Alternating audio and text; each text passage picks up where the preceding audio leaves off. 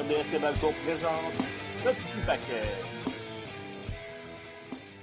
Bienvenue au petit paquet édition du 25 mars 2021. Il commence à faire beau, whoop whoop. On est excité, le printemps s'en vient. Puis je suis en compagnie de mes deux beaux amis. Un- un, Les deux sont beaux, un est agréable, l'autre moins, mais sais, On- c'est. ah. On est un triangle de beauté. On est comme, euh, comme dans, dans AEW. Là. Eux autres, c'est le Death Triangle. Nous autres, on est le Beauty Triangle. Ah. C'est Mm. mignon quand même. On est un peu plus poilu, mais euh, je pense qu'on a l'aspect triangle euh, bien à cheval. Mais il n'y a, pas, il y a pas de, de- de- de- d'antithèse entre le poil et la beauté. Là. En fait, ça, ça- ça nous, ça nous rend plus beau parce que ça cache justement les défauts de nos faces. Écoute, parenthèse de poêle, je sais pas pourquoi là, ma blonde puis ma fille sont tombées sur une espèce d'application louche où tu enlèves ta barbe, là, puis tu as l'air d'un Ouais. zombie, euh, pas de poêle. Ils ont passé au moins une heure et demie à rire de ma face, pas de poêle, à embrailler. Ils ont, ils ont- ils ont raison. euh, Genre, j'en étais tanné un peu. là, C'est comme, OK, euh, Moi, j'ai- passé, moi, j'ai passé du temps à monter des extraits euh, de, de- de- juste des, des quatre dernières années euh, pour euh, la lutte RDS. Puis euh, ta pilosité et ton poids ont été très changeants durant cette période. Euh, ouais, c'est fluctuation, le mot que je cherche. Euh, Stéphane, c'est toi qui t'occupes euh, principalement du compte Facebook du petit paquet. Je pense que tu n'auras pas ben, ben le choix de mettre la photo de toi, pas de barbe, euh, sur Ah. publication sur, euh, sur Facebook d'ici la fin de la semaine. En tout cas, suis moi, pas sûr si je lance ça comme ça. ça. Parce que en plus, ce qui est vraiment, vraiment weird, c'est que je ressemble un peu à Jericho parce que je suis tout potelé. C'est juste étrange. Hey, messieurs, euh, je veux qu'on commence euh, la semaine en parlant euh, du Hall of Fame. Bon, première chose, on a retiré Batista de la classe de, de- de 2020, la classe de l'année passée qui aurait dû être, qui devrait être introduite cette année. On a décidé de retirer Batista parce que trop big pour faire ça dans un, dans un environnement où il y a moins de fans. C'est pas un drôle de move. À la base, l'introduction, c'est pas juste c'est l'hommage de la chose. Après ça, en fait, c'est que tu dis à tous les autres gens qui sont dans ces deux classes-là, vous autres, c'est pas grave. Ben, en fait, si je ne m'abuse, la raison officielle qu'il a donnée, c'est parce que bon, là, il y avait des, des engagements euh, contractuels Yeah, qu'il n'avait pas l'année dernière. Moi, j'avoue, tu me dis ça, euh, euh, j'avais, j'avais mordu à l'hameçon. J'avais cru à cette, euh, à cette raison-là. Bon, C'est si elle est bidon. ouais, ben, c'est, écoute, c'est, ce qui me permet d'amener un peu de, de- de fraîcheur à cette, à cette émission-là, un peu, un peu de lumière. Euh, mais, mais maintenant que tu dis qu'il y a. c'est en raison du public. J'avais cru comprendre qu'on n'allait pas introniser Undertaker maintenant qu'il a pris sa retraite euh, dans, mettons, cette année parce que justement, il était trop gros pour euh, une, une cérémonie sans public. Pour C'est. Batista, aussi, je me dis, sais, l'année prochaine, WrestleMania est à, à LA, à Hollywood, en fait, bon, étant donné qu'il euh, commence quand même de plus en plus à être implanté euh, justement euh, au, au cinéma, ben, ça m'apparaissait cohérent peut-être de, le remettre dans cette classe-là du Hall of Fame.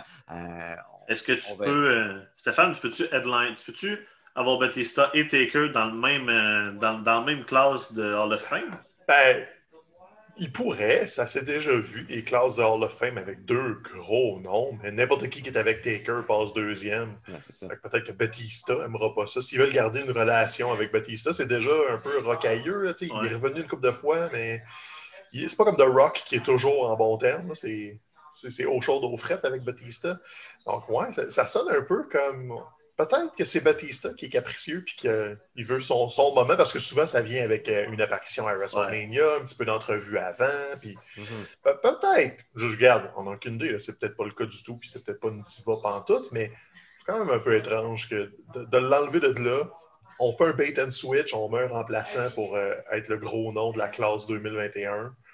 Puis qui n'est pas Undertaker. C'est ça, c'est- L'ordre est un peu étrange, même s'il n'y aura pas de foule, parce que on, on a vu un peu cette semaine les gens qui, en- qui assistaient à Rob SmackDown se sont fait demander d'avoir des réactions pour le Hall of Fame. Ouais.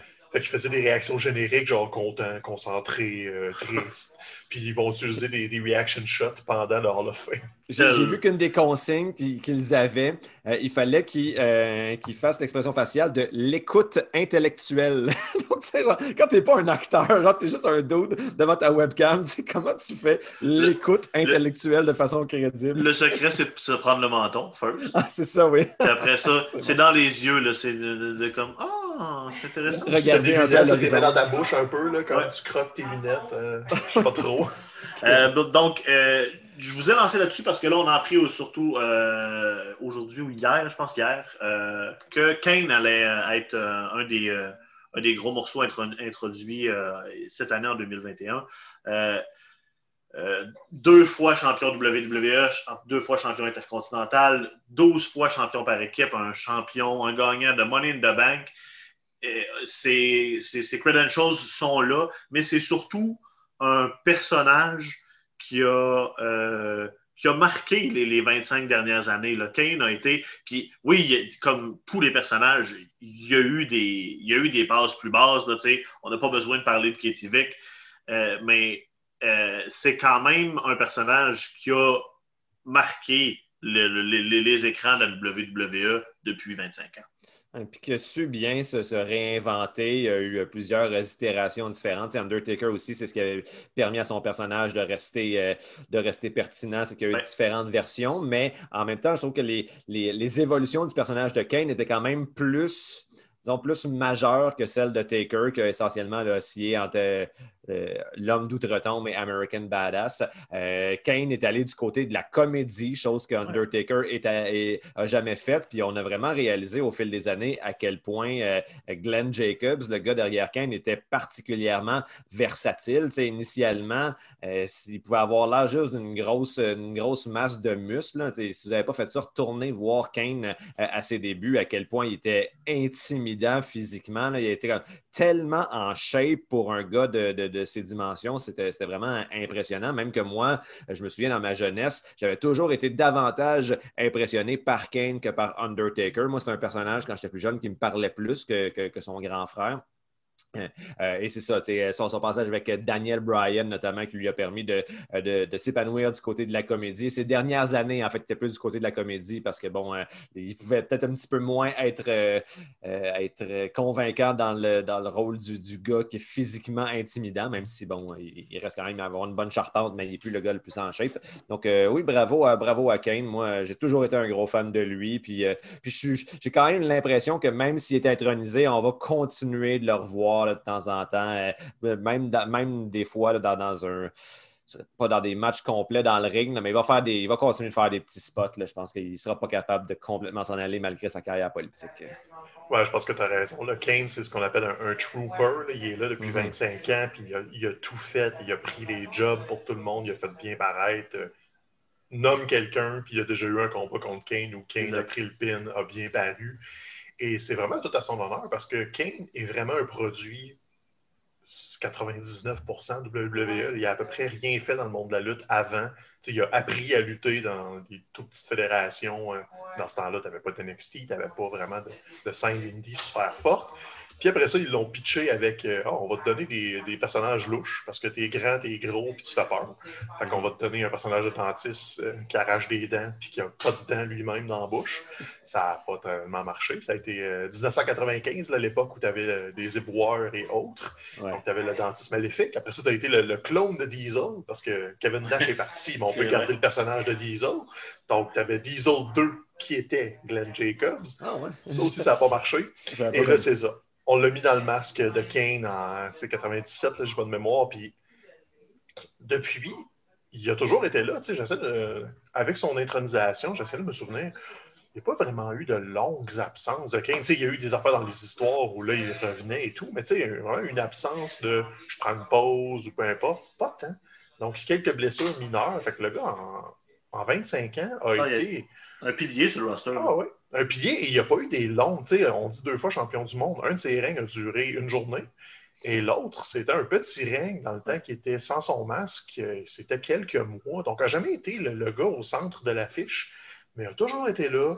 Euh, fin des années 90, il était contre The Rock, contre Mankind, contre Triple H, contre Steve Austin. Tu sais, il était toujours un des méchants pour les gros gars. Après ça, il a perdu son masque contre Rob Van Damme, est devenu une figure plus euh, importante après ça.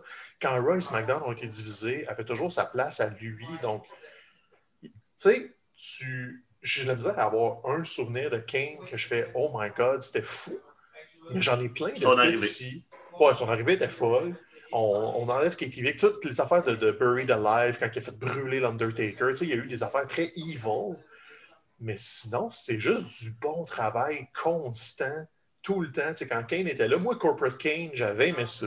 C'était même. pas parfait. Là. Ah ouais, ça a été quand même une bonne époque, je suis d'accord avec toi. C'est Puis comme, comme tu dis, à la fin des années 90, avec ces multiples méga stars-là, Austin, Rock, Triple H, euh, DX qui était montant aussi, ça prenait quelqu'un, ça prenait des méchants pour prendre des pins, ça prenait des. des, des- et ça fonctionnait parce qu'il y avait des, des- des- justement des méchants crédibles avec lesquels tu pouvais euh, imaginer que, que, que Kane pouvait battre parce que c'est arrivé. Que tu ne savais jamais quand est-ce que, que- une surprise, surtout qu'à cette époque-là, tout pouvait arriver n'importe quand, des changements de titre pouvaient arriver n'importe quand. Puis, tu sais, c'est un, un feeling qu'il y a moins maintenant, peut-être. Puis, fait que c'est c'est ça l'importance de des gars comme Kane sur ton roster, c'est euh, ça peut pas être sous-estimé. Mhm. Mais est-ce que Kane sur un roster est aussi important que Molly Holly sur un roster? Je ne suis pas certain. Moi, c'est elle qui devrait headliner cette année, selon moi. Ou sinon, euh, un autre nom qu'on a appris cette semaine. Ben, euh, je- moi, je voulais commencer par dire que justement, Eric Bischoff, Molly Ali, c'est deux autres, deux, deux autres des noms qu'on sait pour 2021. Euh, deux personnes sur qui on ne peut pas euh, mettre en doute le, le, le, le- pedigree. C'est deux, autant Molly Ali chez les femmes qu'Eric Bischoff. Ouais. Bischoff, c'est Eric Bischoff, là, pour, ne serait-ce que pour la montée euh, de la WCW et de la NWO. Et il mérite une, une place euh, dans, dans, dans ce Hall of Fame. -là. Euh, là, l'autre nom qu'on a appris cette semaine, c'est le Great Cali. Puis là, c'est là que ça nous amène dans la catégorie du. euh, tu sais, Donald Trump est là. euh, tu sais, Est-ce que Floyd Mayweather l'est? Je sais pas, ils vont le mettre, Euh, mais tu sais, je rendu là, plus. c'est que dès que tu es juste. Dès que tu as été une attraction, tu mérites ta. Ça, ça défait un peu le purpose de, de- En même temps, ça montre que le Hall of Fame de la WWE, c'est pas quelque chose de particulièrement crédible. Mhm. Non, vraiment pas. C'est ça. Puis là, il faut le voir en deux volets. Tu sais, il n'est pas annoncé comme étant dans la, la portion euh, vedette. Mais Carly, c'est un peu ça, même si ben, il a été champion du monde. Il a, il a percé le top 100 du, du PWI euh, à son année quand il était champion du monde. On, on pensait qu'il allait devenir intéressant parce que tu n'inventes pas cette grosseur-là. Là, comme quand tu parles de sport et des, des jeunes espoirs, ils disent tout le temps que you can't teach size. Mhm. Que, sais, quand tu as un frame de, de 7 pieds 6, je pense, ou 5 7 pieds 5, tu essaies de travailler avec. Ça ne marche pas tout le temps. Cali, ben, c'était ça, il y avait ses limitations, mais il a quand même été présent quelques années à certaines doses. Il y a, il y a beaucoup de, de comédie qui est associée à tout ça, donc on, on oublie peut-être que la, la première année du Great Cali, il essayait vraiment de le construire comme il peut détruire n'importe qui.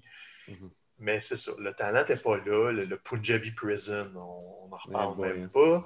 Mais il y a aussi que c'est l'aspect euh, avec l'Inde, avec la, la- la percée. euh, on veut encore attaquer ce marché-là. On essaie, Mhm. il y a tellement de monde dans ce coin de pays-là que pour eux autres, ça fait pas de sens qu'il n'y ait pas de plus de regard dans leur direction. Fait que je pense que c'est aussi une façon de faire le pont avec Hey, on pourrait rappeler aux gens que c'était lui le premier champion du monde euh, indien. Je sais pas, regarde, ça va être un des noms. Il y, a- il en reste d'autres, sûrement des noms de remplissage qui s'en viennent. Il y en a un. Il y en a des pires. Il y en a vraiment beaucoup des mieux. J'en aurais. Il y en a au moins 25 qu'on peut nommer avant lui qui ne sont pas déjà dans le temple. Mais ça ne me dérange pas tant que ça. Je pense que c'est un peu comme euh, tout ce qu'on se disait à chaque semaine euh, lors euh, du règne de champion de Jinder Mahal. on ne trouvait pas ça convaincant, mais on se disait ben, ça, fait partie d'un- plan international qui nous dépasse. C'est la première chose à laquelle j'ai pensé en voyant l'intronisation future de Great Khali. Parlant de plan international qui nous dépasse, on l'a mentionné la semaine passée comme une, une histoire qui se développait, mais là, ça- c'est comme passé entre nos deux épisodes. Euh, Andrade a eu sa libération. Oui, Ça, c'est un autre qu'on voulait voir comme le, Ouais. le gars du Mexique pour l'Amérique latine. puis Ça n'a jamais marché. Et apparemment, sans euh, clause de, de, de, de no compete, Ouais. je ne sais pas comment le dire en français. Il y a Euh, non-concurrence. de euh, Il n'y a pas à non-concurrence, attendre donc- trois mois. Donc, ça, c'est intéressant parce que ça veut dire qu'on peut le voir popper rapidement à quelque part. Ouais. Je ne sais pas si ça va être aux États-Unis, personnellement. Il Je a penserais déposé euh, la marque de commerce pour reprendre la Sombra, euh, qui était son personnage avant au Mexique. Retourner au Mexique Sauf ou au Japon, là- probablement. Pour la petite histoire, s'il voulait aller lutter au Mexique, il ne pourrait pas reprendre la Sombra parce que quand tu perds ton masque, tu ne peux pas le reprendre. Ah ouais.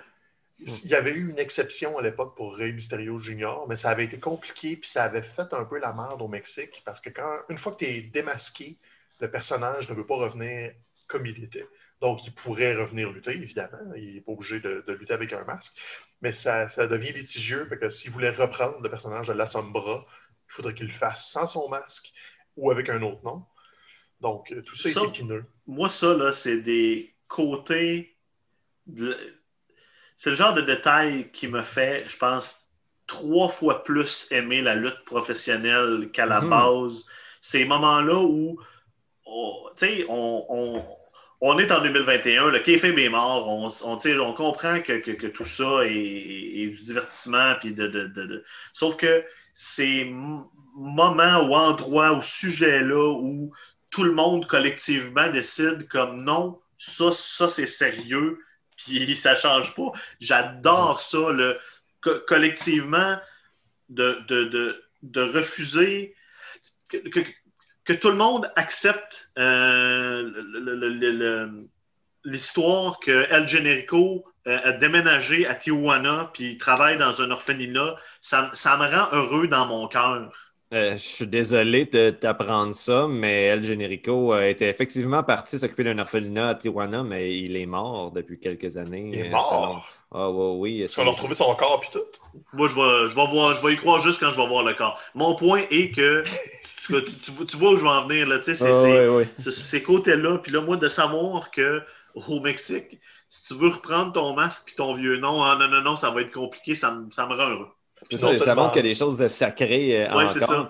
ça. Ça me fait penser qu'il y avait, il y a même, il me semble, c'était dans, dans les nouvelles, un, un politi- ben, en fait, un lutteur euh, mexicain qui euh, se lance en politique municipale, si je ne m'abuse, pour devenir le maire d'une Oui, d'une oui. ville. Euh, C'est exactement donc, là où j'allais.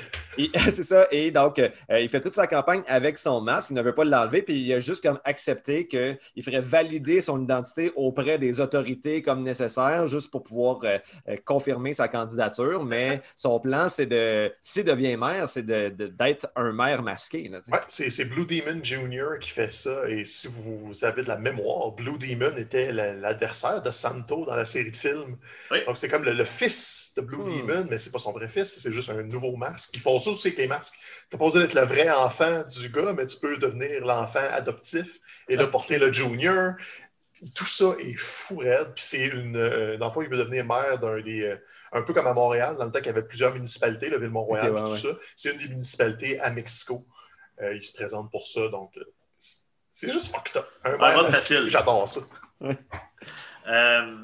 Où je voulais aller aussi, j'ai comme perdu mon fil parce que. Ouais, on tu était vedette internationale, Cali. Tu m'as perdu. Non, non, mais tu m'as, perdu avec ça. Là. And- Andrade, euh, il semble qu'il est un fit pour le roster de New Japan, Oui.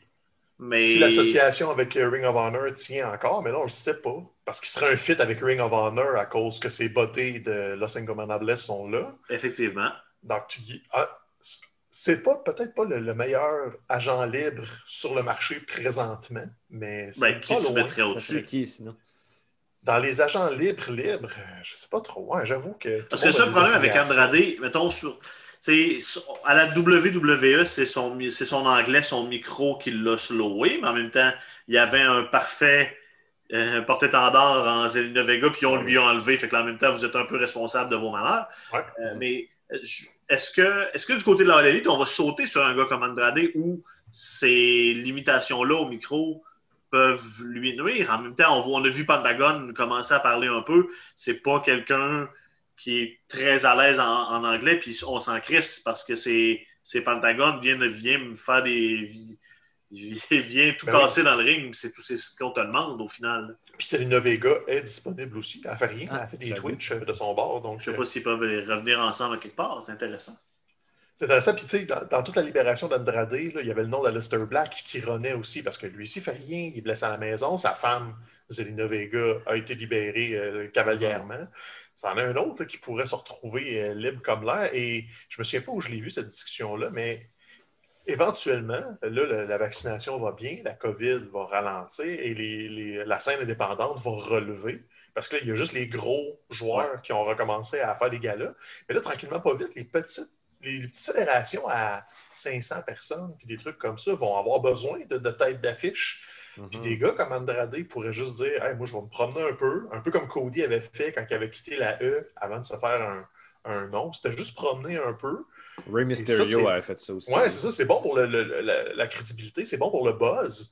Et euh, c'est bon pour la business parce que là, le, le seul qui le fait, euh, je ne sais pas si vous l'avez vu passer, mais Big Cass est en forme et Ouais, il se ça promène. à apparaître, oui. Donc, tu sais, c'est des gars comme ça qui, eux autres, deviennent les grosses vedettes des toutes petites fédérations parce qu'anciens gars de la WWE, tu arrives en banlieue de peu importe ta ville, les gens vont y Mhm. aller, ils vont payer 20$ pour aller voir ça. Fait que ça, c'est bon, puis avec l'Internet, ben, tu peux le voir après. Fait que si Andrade décide qu'il devient ce buzz-là, ça pourrait être le fun. hein. Absolument. Tu as tout à fait raison. Fait que ça va être intéressant de, de- de suivre le développement de ce côté-là. Euh, messieurs, je vais vous amener à Fastlane qui était dimanche. Euh, euh, on ne va pas se lancer sur la pertinence parce que euh, la réponse est claire. tout le monde le sait que la pertinence de ce pay-per-view-là au mois de mars, euh, trois semaines avant Mania, euh, quand la plupart des histoires sont pas mal toutes déjà commencées à être racontées, puis c'est plus il faut inventer des stops euh, sur une ligne droite où il n'y a pas de rue qui traverse. Tu es assis une lumière, puis tu fais comme Chris, pourquoi il y a de lumière ici? Il n'y a rien de l'autre bord, mais c'est un peu ça, Fastlane. Une traverse de canard, mettons. Une traverse de canard, exactement. Euh, Je veux quand même qu'on regarde un peu le pay-per-view, ce qui s'est passé, parce que bon, il y a certaines affaires qui vont finir par jouer euh, dans le prochain mois de, de- de télé. Euh, je veux commencer en disant trois premiers combats, là, 18 minutes dans le ring pour trois combats Au total, au total. On donne de 9, l'action, on ça, a monsieur? 9,45 au championnat par équipe euh, des femmes, entre Naya et euh, Shayna contre Bianca et Sacha. Euh, 5,45 à Big E Apollo Crews, qui a été qui s'est terminé rapidement d'une manière un peu bizarre. Euh, Apollo Crews, après ça, euh, sac une volée à Big E parce qu'on veut continuer. Parce que justement, tu as un pay-per-view de trop entre le début ça. de ton histoire puis jusqu'où tu veux te rendre. On, on sait qu'on veut, si on veut faire E Apollo Crews, là, on faut le faire. On veut pas juste faire des no-finish. Fait que tu donnes un gagnant, mais tu. euh, Puis en tout cas. Puis là, Braun Strowman, Shane, on en a parlé comment on s'en torche éperdument. Puis là, euh, Shane met Elias, Elias à sa place. 3 Ben, minutes, 4 minutes de combat. Ils ont réussi à à faire en... Oups. Ils ont réussi à faire en sorte que, à la base, comme tu disais, on se foutait de Shane contre Braun. Ils ont réussi à faire en sorte qu'on s'en foute encore plus Exactement. en mettant, en mettant. Elias puis l'autre euh, dude là, des Forgotten Sons. Là, Puis là, à Raw, on a commencé à carrément mettre des bruits de train puis faire chouchou quand ils courent autour du ring. Ça, là, c'est mon moment de la semaine. Je m'excuse, là, mais des trames sonores sur l'action en. Pas en direct, parce qu'ils le font sur les vidéos après sur YouTube. Là. Mhm. Sérieux, là, on est à ça. Pas si vous voyez mes doigts à la maison en audio, là. On est à ça de, de faire jouer Benny Hill, là. Je veux dire, on est. euh, Ben, Ouais, ça rappelle qu'est-ce qu'il avait fait euh, il y a quoi, trois ans? Il avait commencé à essayer d'intégrer euh, des, euh, des- des images. Quand c'était les, les, les, les Ouzo qui venaient, là, il y avait comme une, une infographie de porte de, prison qui, qui fermait sur l'écran. Euh, ça, ça, ça avait aussi duré euh, un mois à peu près. ils, ils ont réalisé que ça ne marchait pas. Je me donc, souviens on que j'avais est- chialé beaucoup là-dessus. ah ouais, non, ça, m'avait vraiment trigger. là. Et là, ben, c'est un peu la même chose que, que je me suis dit avec, avec Mais à la limite, la porte de prison des Ouzo, il y avait un. Ça avait l'air ridicule, mais je comprenais le côté badass qu'ils voulaient donner à, à leur effet. Tandis que là, des bruits de train, là.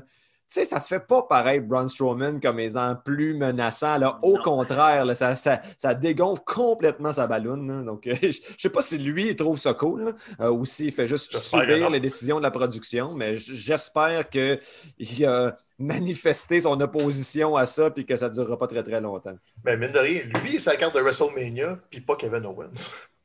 Ouais. Ah, mais ça, ça viendra le vendredi passé. euh, J'avais dit qu'on se dirigeait tranquillement vers euh, Zayn Owens à WrestleMania. Là, on a fait un gros pas dans cette direction-là avec euh, Sami Zayn dans SmackDown qui fait un, un gros hell of a kick à, à Kevin Owens. Donc, euh, eux, ils n'ont pas besoin de beaucoup de temps, je pense, pour construire une histoire qui va être crédible. Moi, je suis certain, surtout que vu que la carte est en deux soirs, que ces deux-là vont avoir leur match. Pour finir Fastlane, euh, il y a quand même eu de la bonne lutte. Seth Rollins, Shinsuke, c'est deux très bons lutteurs. On leur a donné 13 minutes, puis ça nous a juste rappelé qu'on aime Shinsuke et qu'on lui souhaite, euh, on lui souhaite du bien. Euh, Drew McIntyre, Sheamus, ça a été honnête comme effort. J'ai j'ai trouvé ça, euh, j'ai trouvé ça correct. Comme. Tu sais, je n'ai pas regardé beaucoup de Fastlane, mais ce qu'ils font depuis deux, trois semaines, là, je m'excuse, mais Sheamus mériterait mieux que ça. Ben, puis le problème, un effort, là. il mérite mieux. On au moins, on l'utilise un peu mieux. Ouais. Je trouve- il mérite. Toutes les défaites contre Lashley ne sont pas nécessairement nécessaires, par exemple. C'est que là, au final, quand tu le fais perdre trois fois en l'espace d'une semaine, ça, ça, ça nuit à, à sa crédibilité quand juste cette performance-là contre, euh, contre Drew nous montre qu'il peut être un, aspirant crédible, Ben ouais. puis euh, quelqu'un de qui il faut que tu passes au travers, puis c'est pas facile. je pense que c'est Mathieu qui en parlait il y a deux, trois semaines, que Sheamus, ça fait une couple d'années, que c'était un peu juste un faire-valoir, puis on l'avait oublié, puis là, il avait eu sa blessure. Puis moi, je me rappelle que Sheamus, c'est le gars qui a battu Daniel Bryan en 10 secondes. Puis c'était un des. Pas un Chosen One, mais je pense qu'il était. Triple H l'aimait beaucoup, puis il faisait Ouais. partie de la gang. Puis Mhm. on, on parle, le, là, je vais de mémoire les années, mais autour de 2010, peut-être, tu sais, Sheamus a gagné le Royal Rumble, a eu des, tu sais, on voyait quelque chose en Sheamus, puis on l'a juste tassé un peu, mais il reste super intéressant, il n'est pas si vieux que ça. Si tu donnes un rôle, le fun, c'est difficile d'être plus crédible qu'un albinos euh, Irish qui Mhm. donne des volets. là. Il, est, il est tout là. Ça demeure un gros bonhomme. Là, tu sais, on, Ah oui. on, on est pammé devant comme la, Ça, la- les la gros grosseur de Drew McIntyre, mais quand ils sont face à face euh, l'un et l'autre, là, tu sais, Sheamus, il manque quoi? Un demi-pouce là, par rapport à, à McIntyre? Donc, Oh, euh, moi, c'est ces deux-là qui, euh, tu sais, euh, on sentait aussi la, confiance, l'amitié réelle entre les deux euh, dans, la mesure où ils se. euh, mettent vraiment, euh, ils n'hésitent pas à mettre leur corps entre les mains de leur, adversaire. Ils sont rendus quand même très loin dans l'administration de la douleur. Moi, pour vrai, j'ai- c'est sûr que ça a l'air facile de dire ça, mais j'ai toujours aimé euh, Sheamus. euh, et y y a- je sais que beaucoup de gens qui ne l'aimaient pas. Je me souviens, j'étais allé genre à euh, TLC à Boston euh, il y a, une couple d'années, puis c'était dans le, bref moment où Sheamus était, euh, était revenu champion WWE. Il avait gagné Money in the Bank, puis là, il avait été champion pendant un ou deux mois à peu près, puis là, il était dans une feud contre Roman Reigns.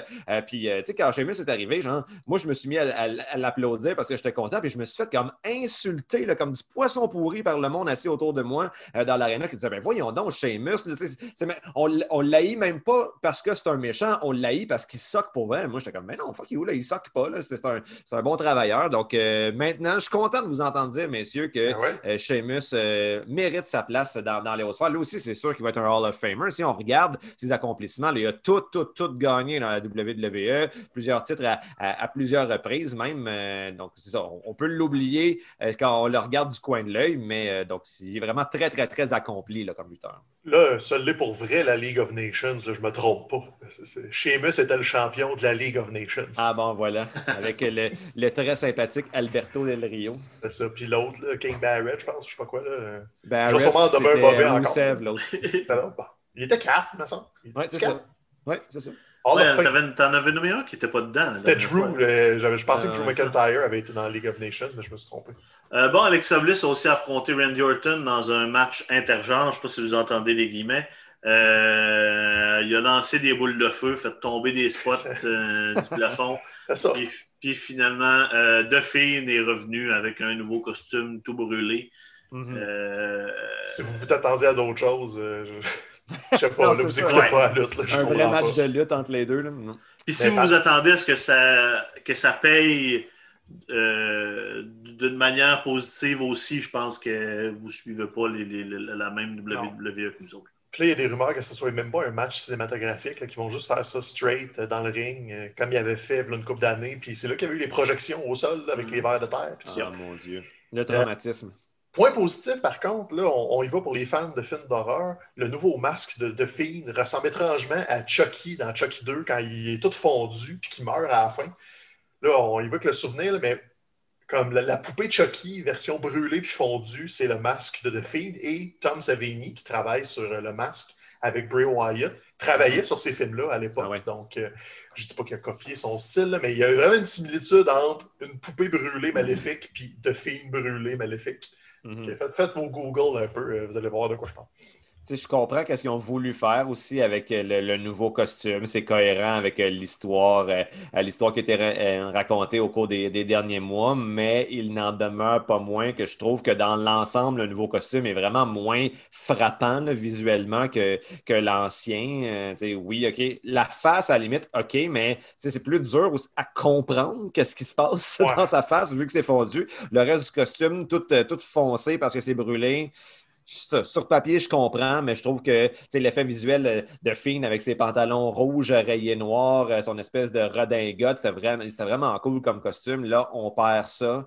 Euh, c'est ça, je, je suis vraiment pas convaincu que c'était un bon, une bonne direction dans laquelle aller avec l'histoire de The Fiend, là, ce qui s'est passé avec euh, Randy Orton.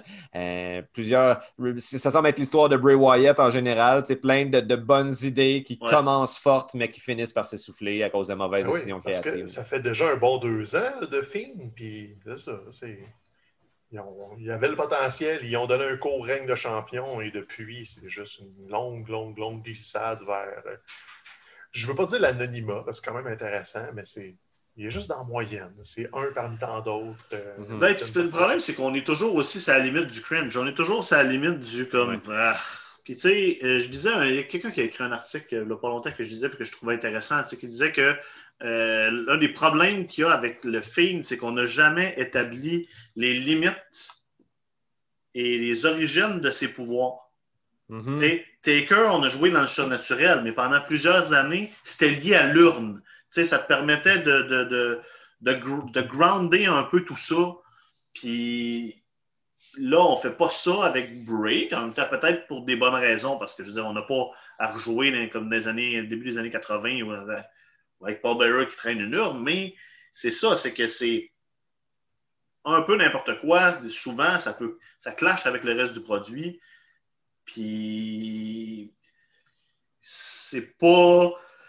Je pense qu'à la base, Bray a probablement tout plein de bonnes idées, mais après ça, sont mises en place par des gens qui soit ne croient pas réellement à ça ou qui sont peut-être trop vieux pour euh, réellement comprendre qu'est-ce qui peut fonctionner dans ce genre Vince de McMahon. personnage-là. Euh, je n'ai pas nommé personne. Mais pourtant, l'année passée à WrestleMania, souvenons-nous du match de The Fiend, c'était contre euh, John Cena, une espèce, c'était un match entre guillemets, une espèce de, de montage rétrospectif de la carrière de Cena avec des mind games. C'est quelque chose de tellement inhabituel, tellement Ça différent qu'on était tous ça. impressionnés là, par ça. là. La gimmick du film, ça aurait dû être ça. Ouais.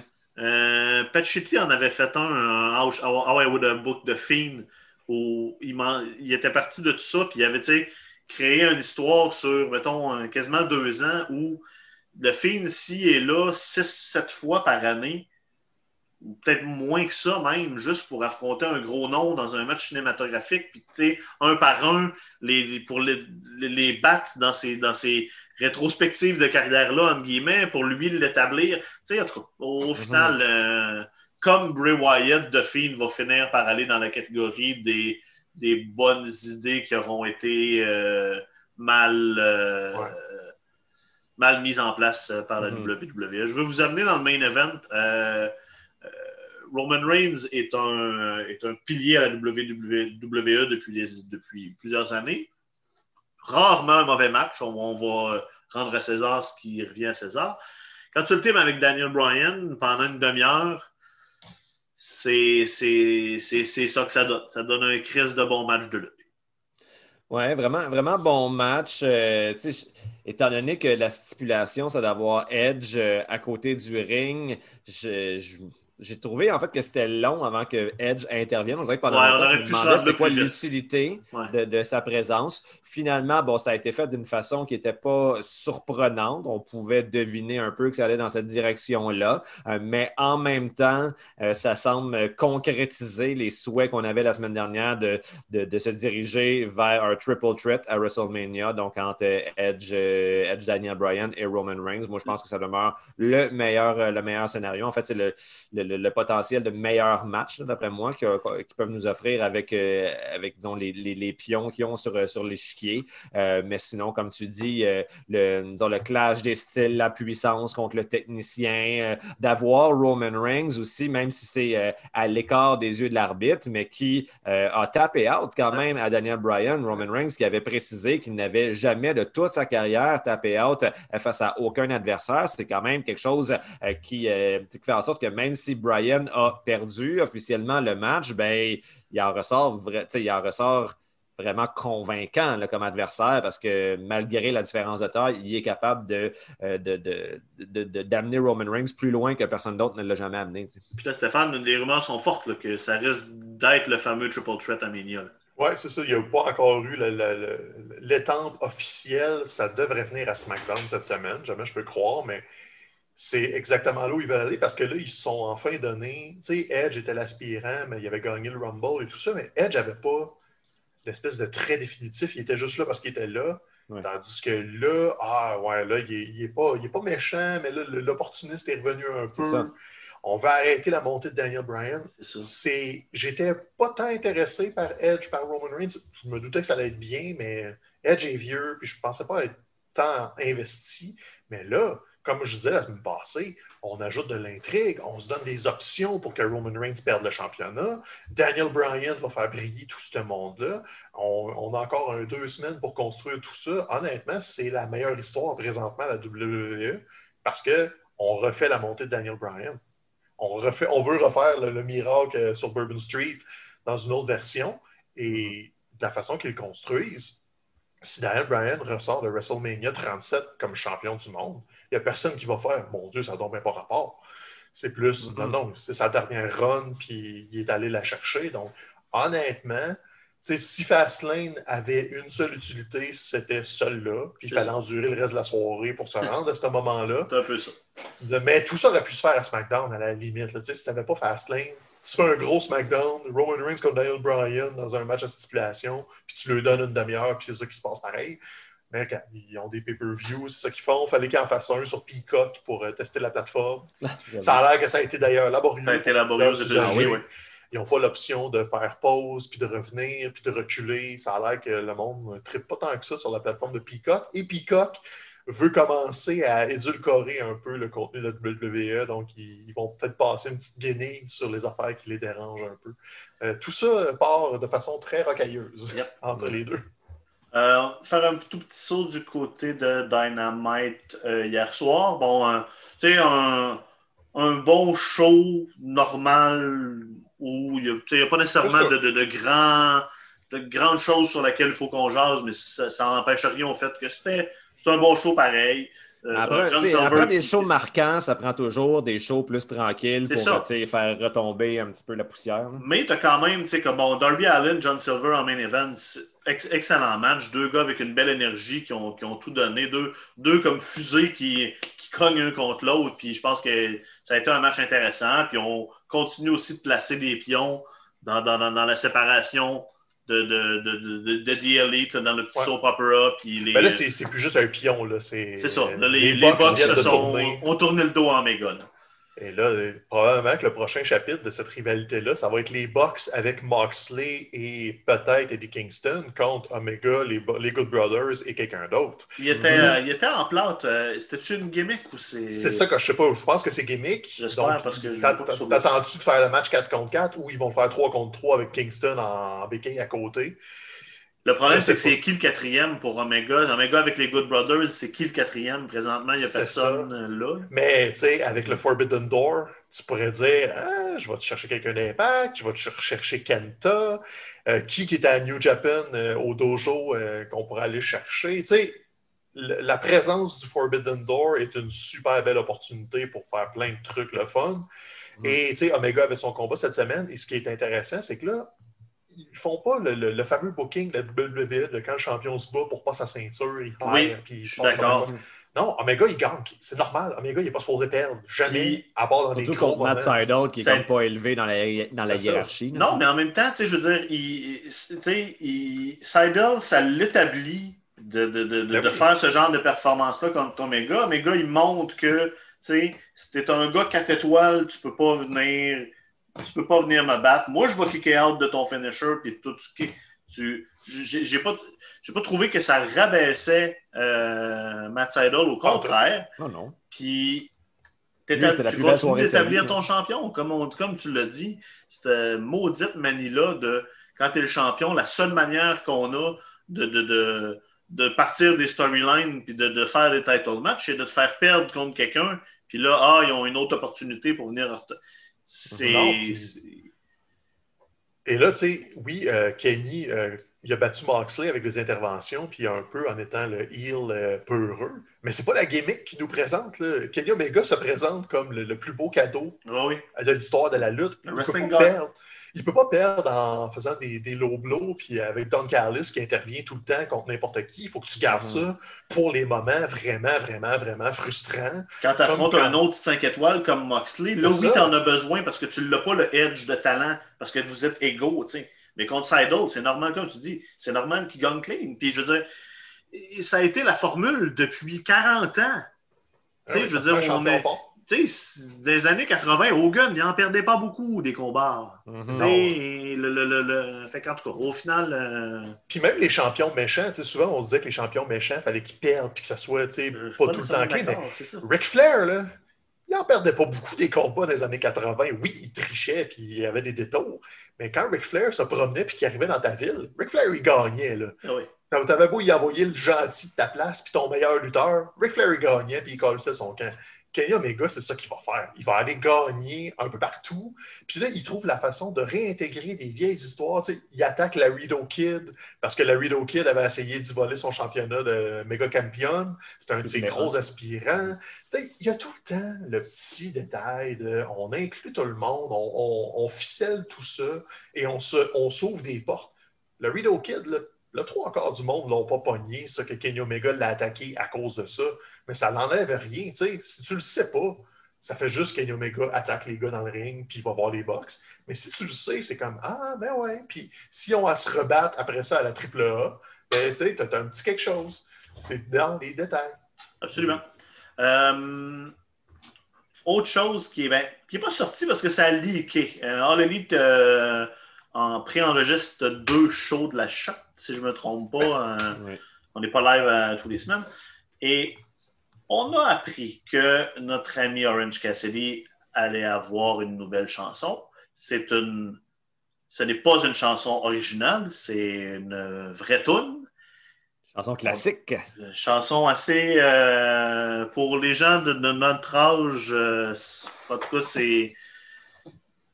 Les fans de Fight Club, mettons. Disons-le. C'est ça, on veut pas, euh, je ne veux pas briser la surprise. C'est une Mais, des euh, rares chansons qu'on a entendues dans à peu près 500 films, mais qu'on est quand même pas tanné de l'entendre parce Ouais. qu'elle elle est bonne à ce point-là. Elle est Mhm. comme pas brûlée malgré les très, très, très, très, très nombreuses utilisations. Puis d'ailleurs, chose- c'est drôle parce que tu sais, la semaine passée, je parlais de Mr. Robot. euh, puis là, j'ai écouté comme le neuvième épisode de la première saison, euh, cette- plutôt cette semaine, et il y avait une reprise de cette tune-là aussi. Mais- Donc, mais- euh, c'est- toutes les reprises sont, sont bonnes. Parce que La, la dans la tune première saison de, de Mr. Robot, là, il y a de la crise de bonne musique. Ah, Il, y a, il y a- il y a une scène un moment donné où il est dans le métro, puis c'est euh, une tonne d'Alabama Shakes qui joue.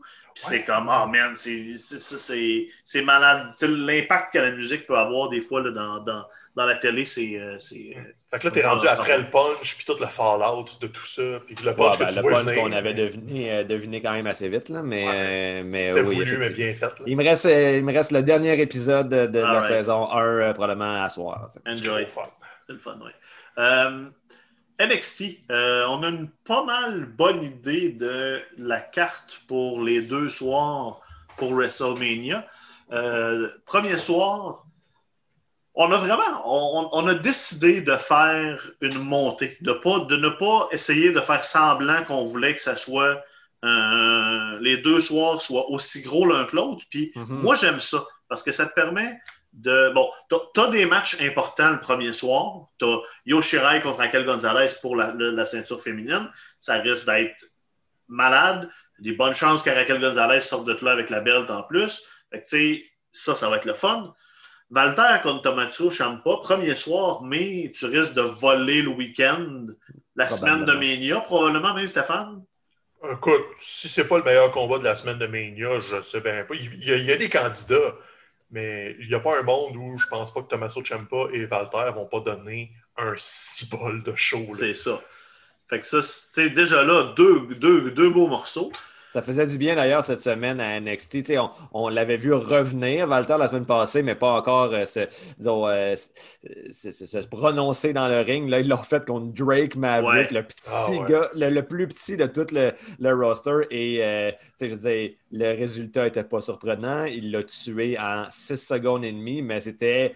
C'était particulièrement crédible euh, et euh, moi, ça m'a vraiment hypé pour, pour Walter. Ah, ouais, ben, puis Valter il est efficace aussi contre ces, ces gars-là de plus petite carrure. Tu sais, les affrontements avec Tyler Bates, tant à NXT UK qu'à Progress, là, c'est des, c'est des classiques. là. C'est Ouais. peut-être lui qui a la meilleure musique de toute la lutte, le efficace. L'entrée de Ringcamp slash Imperium, c'est la meilleure entrée de lutte des dix dernières années. Là. Tu sais, Je veux dire, il y en oui. a eu des très fortes pendant l'ère attitude. là. on s'entend que là, il, y a eu des, il y a eu des entrées assez classiques. Là. Mais euh, l'entrée de, de, de, de- Puis honnêtement, moi, je, je préfère l'entrée de Ringcamp sur les Indies avant qu'ils signent et qu'ils deviennent Imperium. Euh, J'aimais celle d'Imperium au début, quand on faisait là, avec l'écran blanc, puis, puis là, on s'est Ouais. comme un peu euh, éloigné de ça. Là, mais oui, je suis d'accord avec toi, une des meilleures entrées. Euh, Parenthèse, musique classique. là. C'est jamais arrivé qu'on stand d'un lutteur qui utilise la musique classique. T'avais Macho Man, t'avais Ric Flair. Tu sais, Mhm. ces musiques-là sont rendues libres de droit en plus. Fait que quand tu les utilises, tu fais ce que tu veux. Valter, il utilisait ses indies. Personne qui va l'achaler pour du copyright. C'est une tonne de 1700, whatever. C'est ça, tandis que quand tu rentres sur du Limp Bizkit, il y, a des, il y a des chances que des gens qui n'aiment pas Limp Bizkit fassent comme Hey, Rollin, tu vas, me- tu vas m'en- tu vas me crisser patience avec ça. Là. Ça va être ça. Puis, Euh, écoute, moi, ce que j'ai hâte de voir du, du premier soir de Stand and Deliver, tu sais, Valter, Champa et le, le combat qui va peut-être faire le plus bouger l'aiguille, parce qu'en plus, c'est le championnat UK. Et c'est, le, premier soir et contre Dynamite. Est-ce qu'ils vont être capables d'aller grappiller de l'auditoire Ouais. de Dynamite avec un gros show? Puis, tu l'as dit, il y a un crescendo, c'est pas pour rien, parce que le jeudi, ils sont tout seuls. Ben, c'est ça. Le, le- puis c'est ça. Pour finir avec mercredi, Gauntlet Eliminator match pour euh, être l'aspirant numéro un Ouais, ça, c'est euh, à la ceinture nord-américaine. Six noms qu'on ne sait pas pour l'instant pour affronter Johnny Gargano le lendemain. Mhm. c'est- ça, c'est- ça va être intéressant. Euh, triple threat euh, pour ceintures vacantes euh, de champion par équipe, la NXT. MSK, Grizzled Young Veterans, puis Legado del Fantasma. C'est six lutteurs extrêmement talentueux. Ça va être, ça va être de la bombe. Mais quand on la arrive fin. au lendemain, par exemple, là, c'est là on parle de. C'est une carte de takeover boostée comme on les aime. Jordan Devlin contre Sandos Escobar pour déterminer le, le vrai champion cruiserweight, ça va être de la bombe. Quand Johnny Gorga- Gargano contre n'importe qui, Johnny Takeover, ça va être de la bombe. Finn Balor, Karrion Cross pour la ceinture NXT. Kyle O'Reilly, Adam Cole dans un match non sanctionné. Mhm. Je manque déjà va de souffle. Écoute, puis tu peux aller dans toutes les directions. En plus, la, la carte est setée. Gargano, là, c'est pas compliqué. T- Toutes les, tous les aspirants potentiels sont dans le premier Rumble, puis après ça, le top 6 est dans le Gauntlet. Fait que peu importe la direction où tu vas aller, tu as une intrigue là-dessus. Euh, Il y a Pete Dunne dans cette euh, gang-là. là. Moi, je mettrais de l'argent sur lui. là. Puis il donne pour être là, ça donnerait un. Il va être dans le top 6, mais ils vont se le faire gagner, je sais pas. Là, mais- Je peux vous dire les noms. Bronson Reed, hein? Dexter Loomis, pas tant que ça. Kushida, c'est un nom intéressant, mais il vient de l'affronter, fait que je ne sais pas s'ils vont aller là. Leon Ruff, Cameron Grimes est en train d'être pou- d'être poussé. Austin Terry est probablement une- un des noms les plus intéressants. Ouais, ça fuckerait le chien un Ça peu. fuckerait devant le chien, exactement. Roderick Strong, peut-être. Isaiah Swerve, Scott. L.A. Knight, je ne le connais pas trop, lui. Le Tyler Ross, là. Jake Atlas, peut-être. Pete Dunne, effectivement. Pete Dunne contre Gargano. euh. Ah non, ça va être. euh, Tu sais, on, on parle tout le temps que les takeovers, ils se tiennent tout seuls, pas trop besoin de- d'en faire. Mais tu sais, le premier soir va nous mettre l'eau à la bouche, puis le deuxième aura aucun espèce de moment mort. là. Je ne vois pas où ça va être mauvais sur cette carte-là. Puis Adam Cole, Kyle O'Reilly sera même pas ton main event. Ça va être le, le Ouais. combat juste avant, parce que tu es obligé de finir avec euh, Balor contre Cross et probablement une histoire qui va être relancée après, peu importe qui gagne. Sérieusement, c'est le jeudi.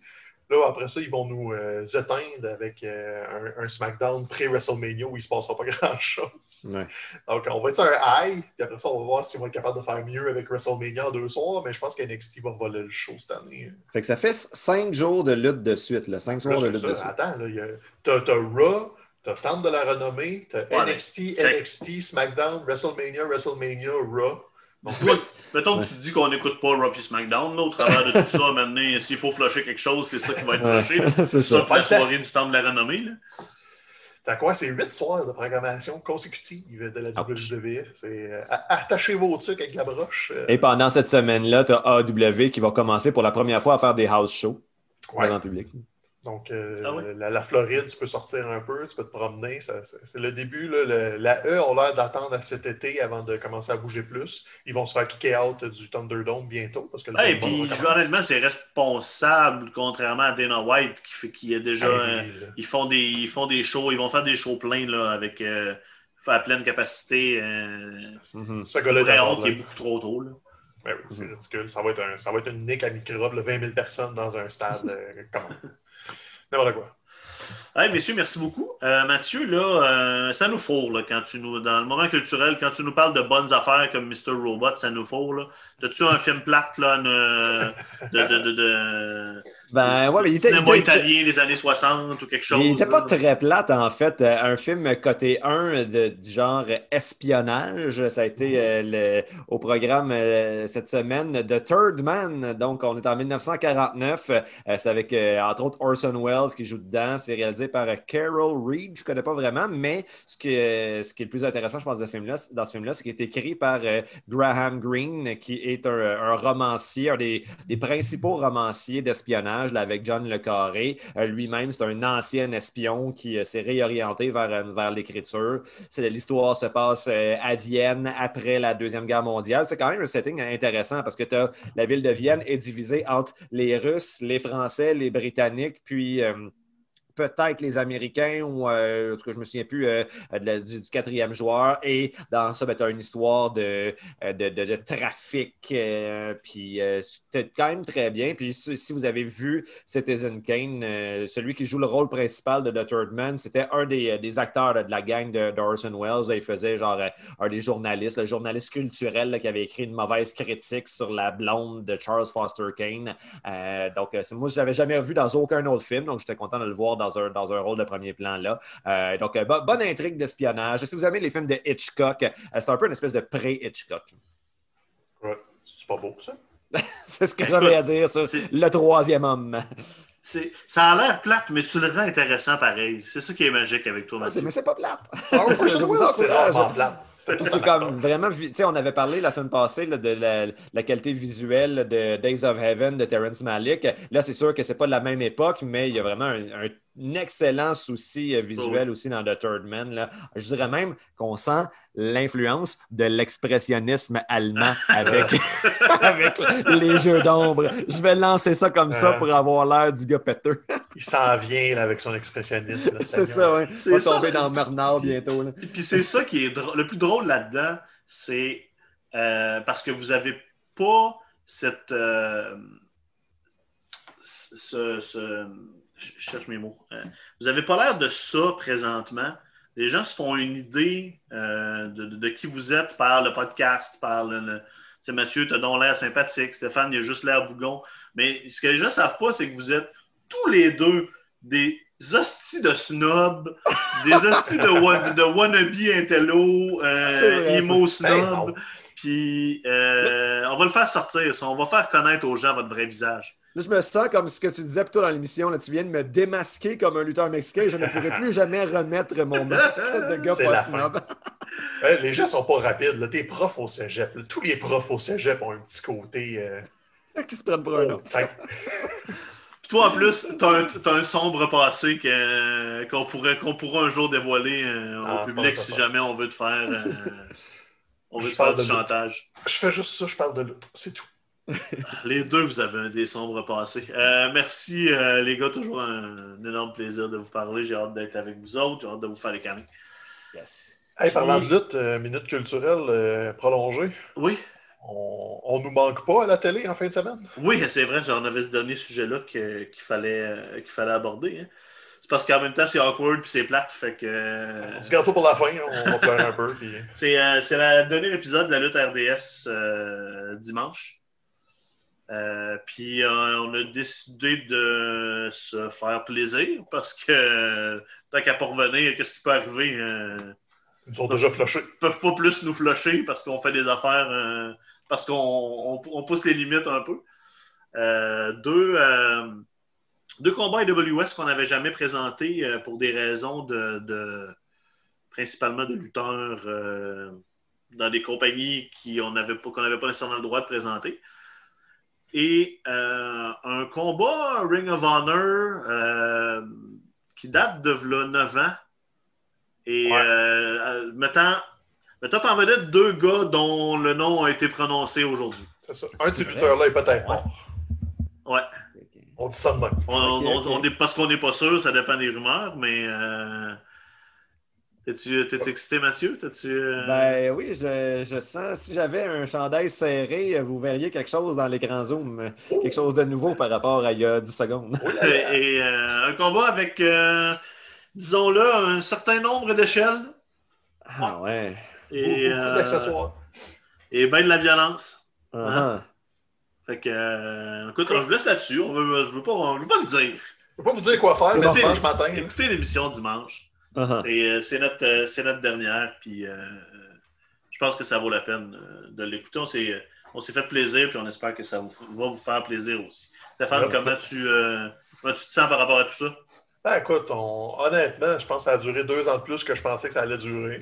Qu'on l'a pris, c'est le fun. Ça a été un trois ans vraiment cool de, de- de présenter de la lutte. Autre chose. La ROH, c'est un produit alternatif un peu. C'était toujours niché. Nous autres, on a eu du fun à le faire. Puis on a je pense qu'on a donné un peu d'amour à la lutte au Québec. Si ça a aidé à en faire connaître un petit peu plus, euh, tant mieux. C'était l'objectif. Si on a réussi à mettre euh, quelques personnes de plus dans un show à, à Jonquière ou whatever, à cause qu'ils ont vu à la télé, ben, on pourra dire que c'est mission réussie, puis qu'après ça, ça va peut-être allumer la, la flamme pour d'autres mondes. Mais on se compte plus des peurs. La, la- la télé, c'est plus le, le même véhicule que ça a déjà été. Sauf que, regarde, on a eu du fun. Moi, je pense que j'ai zéro regret, à part Kelly. ça, il fait partie de nos vies à cette heure, on s'en débarrassera jamais. C'est ça qui est tough. C'est- on est pogné avec. Là. Mais non, je- moi, je veux, vra- je veux vraiment vous féliciter pour la, la job que vous avez faite. Je suis euh, impressionné par le show en général, mais encore plus particulièrement par la, la job de commentateur. Je trouve que Ah toi, oui. Stéphane, puis euh, puis Ben Cossette, vous faisiez un duo, euh, un duo vraiment d'anthologie. Puis c'était vraiment divertissant de vous écouter. Puis aussi, j'appréciais le- l'effort qui avait été mis dans la, la francisation là, des, des prises de lutte. là. C'est un lexique quand même qui, auquel on est tellement habitué en anglais. C'est pas nécessairement évident de trouver des termes en français, mais vous preniez toujours la peine de le faire. Puis euh, je trouve que ça, ça, fait, euh, ça fait avancer euh, donc le, le- le monde de la lutte. Donc vraiment, chapeau pour ça. la très bel ouvrage. Moi, je, moi, je suis d'accord avec toi. Puis c'est justement Ben Cossette, il faut aussi lui lancer des fleurs parce que euh, moi, c'est un gars que je connaissais pas avant, euh, avant l'émission. C'est, pas moi à la base qui l'avait. euh, je le connaissais pas du tout. C'est pas moi qui l'avais amené là. Puis euh, quand j'ai découvert, j'ai fait comme Ah ouais, il y a quelque chose. J'aime son énergie. J'aime. euh. Puis Ben, particulièrement par rapport à la lutte québécoise, euh, a inventé des noms de prise pour tellement de monde. Parce que, tu sais, t'es, t'es un lutteur local. euh, T'as peut-être donné un nom à, ta- à ton finisher, mais c'est pas toutes tes prises qui en ont. Puis Ben, il y a de l'imagination, puis Ouais, il, en, il en a nommé beaucoup. Il y a beaucoup de gars qui, ont, qui, qui sont venus puis qui ont dit c'est rendu ça le nom de ma prise. là. C'est écœurant comme, euh, comme nom. Puis, euh, fait que, euh, Ben, euh, puis, puis je vais lancer les fleurs à Stéphane aussi parce que en, en- en trois ans, il y a eu une, une amélioration assez, assez forte. Tous les deux, vous avez pris beaucoup de galons dans ces trois années-là. Puis, tu sais, on, on a pris sur le tas en même temps un peu au début, euh, la première Ah, année. Puis, euh, on a fait des erreurs qu'on a modifiées avec le temps. Puis, je pense que même si, mettons, dans la dernière année, on n'avait pas nécessairement le, le- le meilleur produit, principalement à cause de la pandémie, c'était c'était ça qui n'était pas évident, là, de, de présenter des, des- des affaires pas de foule, euh, des affaires. mais en contrepartie, vous autres, vous étiez au meilleur que vous avez jamais été. Fait que ça a été. euh, Mhm. Moi, j'avoue, j'écoutais le show pas pour la lutte en tant que telle, mais pour la traque de commentaires. C'est ça Moi, que je faisais puis- moi, je peux vous dire que en- vous n'avez pas idée à quel point en régie, ça riait pendant, Ah, pendant ces shows-là. Puis, puis le monde, c'était. Tu sais, des fois à l'interne, il y a des shows que c'est comme. Des fois, un peu une, co- une corvée à venir faire. Là, Tu sais, mettons, il n'y a pas beaucoup de techniciens qui trippent à venir faire du NASCAR, mettons. Mhm. Puis je pense Ouais. que la lutte, elle- elle- on n'était pas là justement parce que le monde était comme, ah, OK, au moins, on, on va les rire de leur niaiserie. Puis Mhm. en régie, je finissais toujours par me faire poser des questions sur la lutte, puis expliquer des. des, des lui, c'est un. Puis les, les gens, vous avez réussi, toi, Ben et Jean-François, à, à créer quelque chose que je pense qui venait chercher les gens, puis qui les intéressait, puis qui les divertissait, puis euh, ça a été euh, une belle aventure. Vous êtes Je bien vous fait, lève mon chapeau. Ouais, puis honnêtement, l'aspect comique de Cossette, tu sais, pour moi, c'est juste facile. Le gars a tellement d'énergie Oh oui. puis d'imagination. Moi, tout ce que j'ai à faire, c'est bouncer puis d'être grognon à côté. C'est c'est le beau rôle parce que c'est c'est lui qui, qui amène cette folie-là. Oui. Puis moi, il faut juste que je la dose dans l'autre direction. Mhm. Donc, euh, honnêtement, c'est tout à son honneur. Je, Puis- je l'aurais fait avec quelqu'un d'autre, ça n'aurait pas été pantoute la même affaire. Euh, je, je suis d'accord avec toi. Puis la beauté, c'est que Jean-François Kelly puis Ben- Benoît Cossette, cette folie-là, c'est pas, c'est pas du personnage, c'est pas inventé, Ah. c'est eux autres. Ils sont Mhm. comme ça dans la vraie vie. Aller prendre une bière avec Jean-François Kelly puis Benoît Cossette, c'est du sport. C'est épuisant. C'est épuisant, effectivement, mais c'est le fun en crise, par exemple. Oh, ouais, c'est Euh, juste que j'ai plus l'âge de faire ça, là, mais. On. Ça m'est arrivé euh, une ou deux fois là, seulement des, des, euh, de leur jaser dans, dans la vraie vie, puis euh, j'étais essoufflé. Là, non, c'est comme ça, c'est comme ça dans la vraie vie. là. Si j'avais le malheur de te donner une note de genre comme euh, faites plus ça, là, c'était auto- automatiquement, on en avait pour des semaines à du mais ça, on n'a plus le droit de le faire. Tu sais, là, auto- il y avait c'était euh, Ouais, c'était du sport, ça. honnêtement. Mais du sport le fun, du sport euh, agréable, amusant. Puis, Ouais, euh, ils vont me manquer, ces deux tatas-là. ben, regarde, on les invitera, on se fera une édition spéciale du petit paquet avec eux, justement, avec eux, pour revenir là-dessus, jaser de tout ça, cette expérience-là, puis cette, Vous allez voir c'est quoi, un avant-goût de 45 minutes d'eux autres. Donc, euh, dimanche, euh, 10h, RDS2, écoutez ça, notre dernier, euh, dernier épisode de la lutte RDS avec euh, Des lutteurs interdits, des surprises, ben des échelles, ben de la violence, des ceintures accrochées, Ouais, ben, ben haut. ben, ben haut. Des Peut-être des amitiés brisées. Peut-être des, des amitiés Qui sait? qui sont toujours Qui sait, qui en sait? questionnement. En tout cas, Euh, nous, les boys, notre amitié, elle est solide. Elle est pour la Ouais. vie. Jusqu'à ce que tu fasses ton heel turn. Ah, c'est ça. Ça, ça va faire mal. Ça va être jour. qu'Hogan. La pas du gain va te gagner. Ah, ah. Quand, quand, quand, quand Rosemont Poulain va, va sortir là, avec sa barbe bleachée, puis. euh, Perte bleachée. Ah, Amélie adorerait ça. ben oui. Hey, euh, merci beaucoup, les gars. Euh, Yes. On se reparle la semaine prochaine. Merci à tout le monde de continuer de nous écouter. Continuez de venir interagir avec nous autres sur la page Facebook, qu'il y a juste Stéphane qui vous répond. Puis, euh, on se reparle très bientôt la semaine prochaine. Bye bye.